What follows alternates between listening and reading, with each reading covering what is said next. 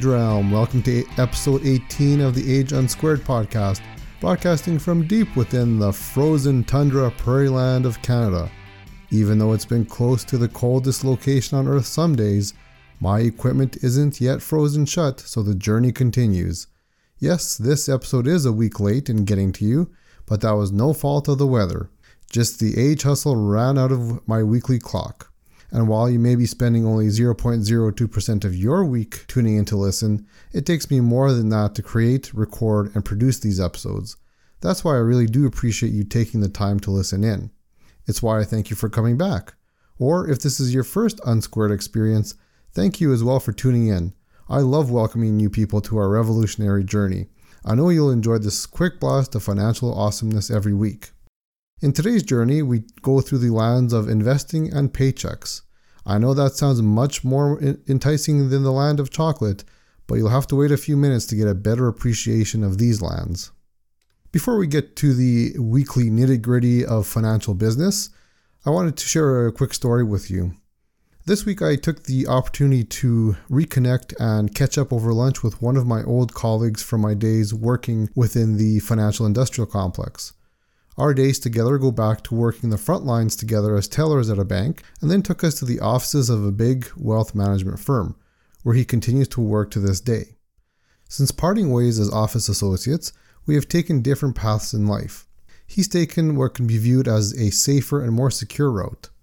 I now have taken the more bumpy and winding road. Frankly, I like to think and encourage myself that my road will take me to a place not very many can go. It even reminds me of a trip that my brother and I took to Portugal a few years back, where we drove to a mountain town on a road that was breathtaking, both in a good way and a bad way. How in a bad way? Well, let's just say on one side of the road there was a wall of rock, on the other of it was a drop to certain death. But when we made it up, the town was a beautiful and peaceful escape from the hustle and bustle of big city tourism. Now, don't get me wrong, there were tourists up there, just not as many as you would see in the big cities. Now, it was surprising to see how the tourists got up there too. Not all of them drove up. Many of them took coach buses up these roads. Believe me, I was floored and I couldn't figure out how these buses made up that road. And frankly, I was really thankful we didn't see any of those buses on the road because I'm pretty sure we'd either be in the wall or over the edge if we had. But anyway, the experience was definitely outstanding. So I like to think that I'm on a similar road right now. One that has terrifying turns at places, but one that will be worth it at the end. Anyways, why do I bring this up? This may be a surprise to some of you, and especially my lunch colleague who may or may not be listening to this, but I had one of those aha moments in that conversation. I realized that this journey that I'm on is not for everyone. I also understood that the journey he finds himself on is not for me. Not everyone can handle the chaos associated with pursuing a life on their own terms, such as I am, not the terms of employers. Some people prefer to contract out their hours in exchange for secure and steady income, and that's fine. This could be viewed as an orderly life. Others prefer to maintain the freedom of their time, even at the expense of short term financial difficulties. This can be viewed as chaotic life. Does it make either style wrong? Not at all. To each their own, as the saying goes. But I also realized that early in this journey, I've been focusing on trying to persuade too many people that the so called chaotic style that I'm pursuing is the better one. Doing so is not correct. Yes, I still feel it is the better option for me. I feel freer now than I ever did before, even with the chaotic experiences in other areas of life right now. I will do everything, and I mean everything in my power, not to go back to the orderly style of life, which I know may be shocking to hear for some of you but I now better appreciate that safe and secure is the preferred style of many others, and I respect that. In any case, I hope you will continue to follow my journey so you can appreciate and understand what it takes to live this chaotic style and why it is preferred by some of your compatriots. Maybe one day in the future you will give it deep thought and decide it's something you want to try out when you feel you're in a better place, be it financially or personally or professionally, whatever. If my journey inspires you to take action and try the chaotic life with the goal of reaching the mountaintop village, whether it's tomorrow or in a few years, that's for you to decide. I'm still here, on this journey, doing everything I can not to hit the wall of rocks or fall off the edge of the road. I welcome you to watch me from the safety of your home if you want, through your computer, however you wish. I have but one request of you.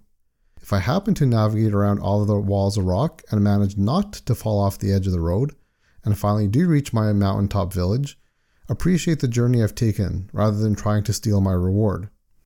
You can try and mimic with adaptations for your own journey, but don't presume that I will owe you anything. I'm not saying this out of spite.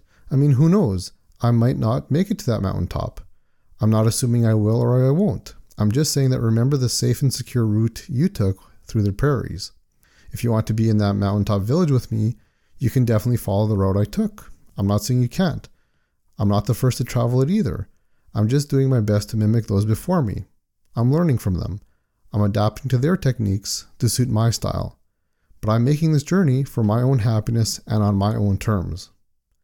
By the way, in case you've ever been wondering why I use the closing phrase together to the pinnacle in my podcast and in other communications, I trust this mountaintop village picture gives you a much better understanding.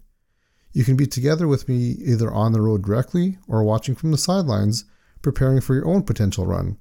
Or maybe you're just watching for fun and giggles, ready to laugh as I stumble. And on another side note, I want to give a discreet shout out to another person who's a partner in one of the businesses I'm a small owner of for giving me this order versus chaos analogy about lifestyles. I don't have his approval to use his name, but he knows who he is, and I know he listens to this podcast, so thank you. Anyways, to wrap up this section, all I'm trying to say is that I now better appreciate that the orderly life, with safety and security, is preferred by so many people. I respect you for making that decision and I will try not to persuade you to take a different route.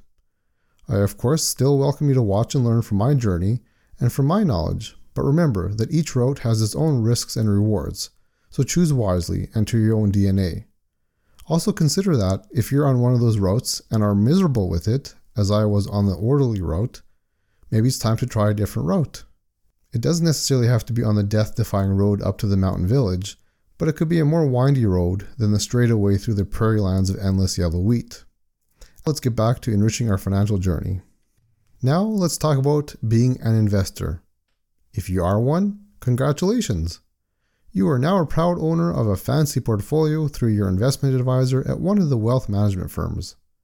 Or maybe you just set up your first mutual fund account at your neighborhood bank branch. Or perhaps you are the adventurous and brave type and have opened a self directed investment account to manage your own investments. Besides, you hear about all of the hot stock tips, so how difficult can it really be? Again, congratulations on taking your investment portfolio seriously. But what does it mean to be an investor? What are you actually doing through the investment process besides trying to build your own financial future? Frankly, the majority of people don't know. Most of that majority are just happy leaving those pesky investment decisions to the so called professionals and as long as the bottom line number just keeps on growing, some people don't even care how it's done. We've all been groomed to just put money into the investment account, watch it grow, and repeat. For those lucky enough to be owners of an investment portfolio, whether it's a few hundred dollars or a few million dollars, it is time to grasp a better understanding of what it means to invest. Why? Because otherwise you are allowing yourself to be led astray. You're also more likely to form contradictory views. What do I mean by contradictory views? Well, look no further than those who oppose projects based on ethical or environmental basis, yet happily collect or look forward to collecting CPP benefits. Yes, guess what? The CPP invests in companies. They even invest in companies that you may find ethically repulsive, but money doesn't grow on trees. And the same goes for people who complain about those greedy banks. You know what? The CPP Investment Board invests in banks to help grow the CPP pool benefits. So if you're willingly collecting CPP, remember that the banks contribute to your CPP take. This goes to show the extent of people who do not understand the simple process of investing.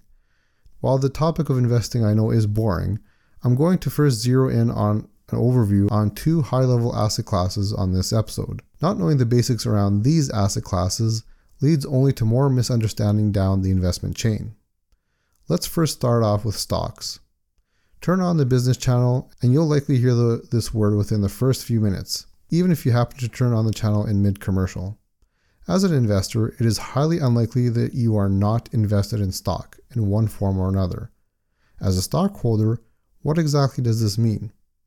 Well, think of it this way you are now a part owner of any company you own stock in. Yes, you are an owner. For example, If you own Microsoft stock, you too are a part owner of the computing giant alongside the likes of Bill Gates. Yes, let it sink in. You are both owners of the same company. Granted, Bill holds a much larger position in Microsoft than you do, but it's still the same idea. You are both owners. As an owner of any company, your financial position improves as the company is more successful.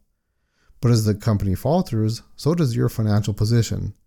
In other words, be aware that when you protest the next oil project and at the same time hold stock in that oil company, where are your true loyalties? To the cause or to your financial portfolio?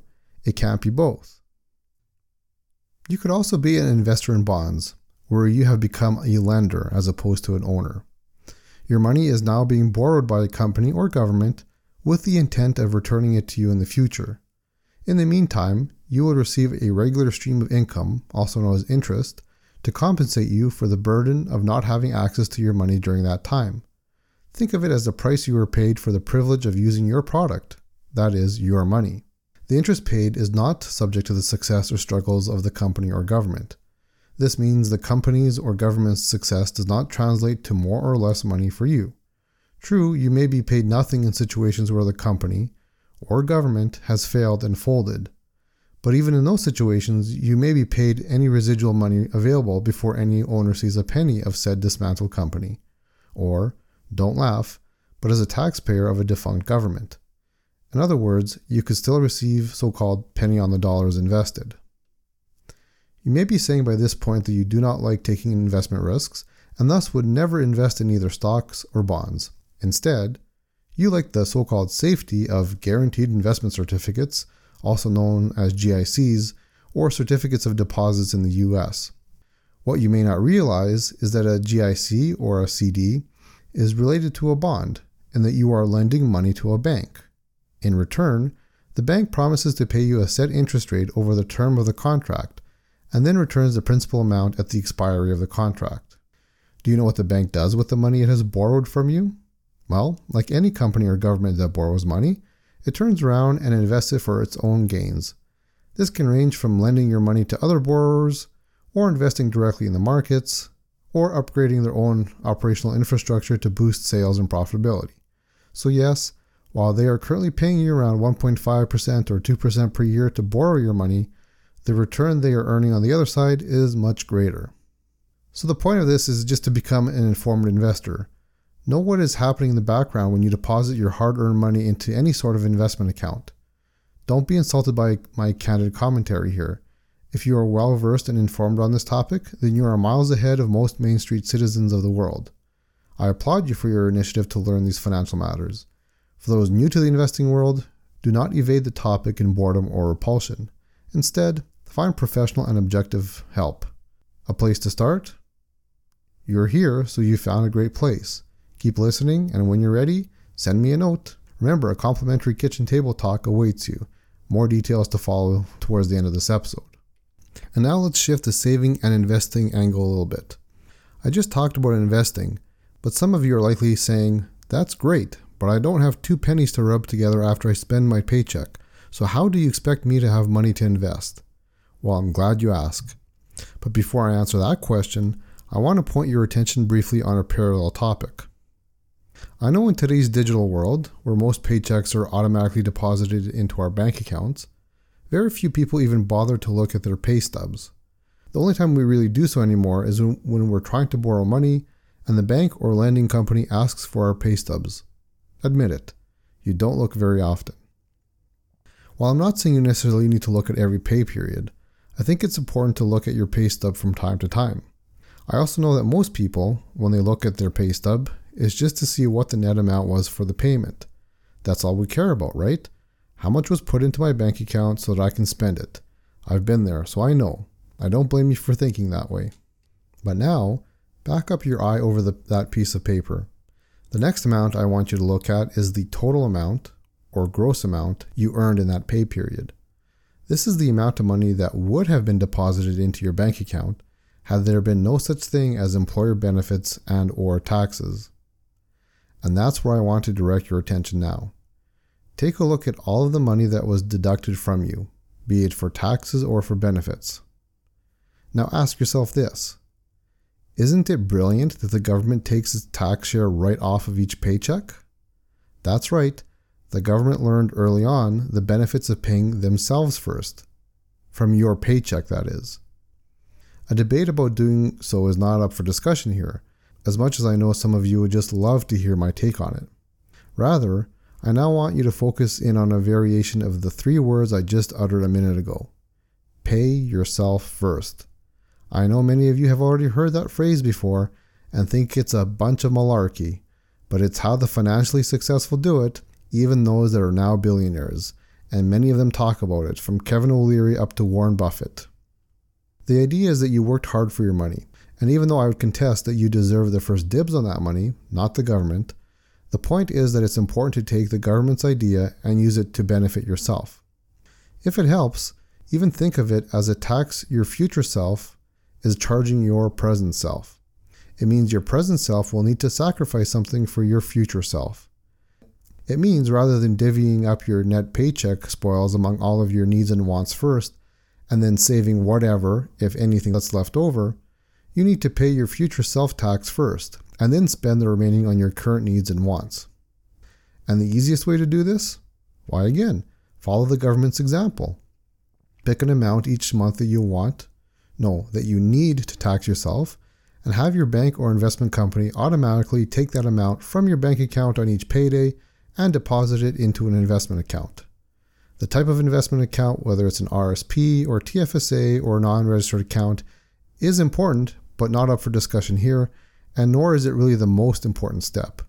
The mere habit of just getting into that self tax setup is the most important part. If anything, start with a non registered account if it really matters to you for now, and then you can make adjustments in the near future. Again, just get into that habit of having that money disappear from your bank account into your investment account before you can spend it, and in no time, you'll have the first few hundred dollars I spoke of earlier in the episode to start your investing journey. Your future self, waiting for you in your land of financial independence, will thank you, believe me.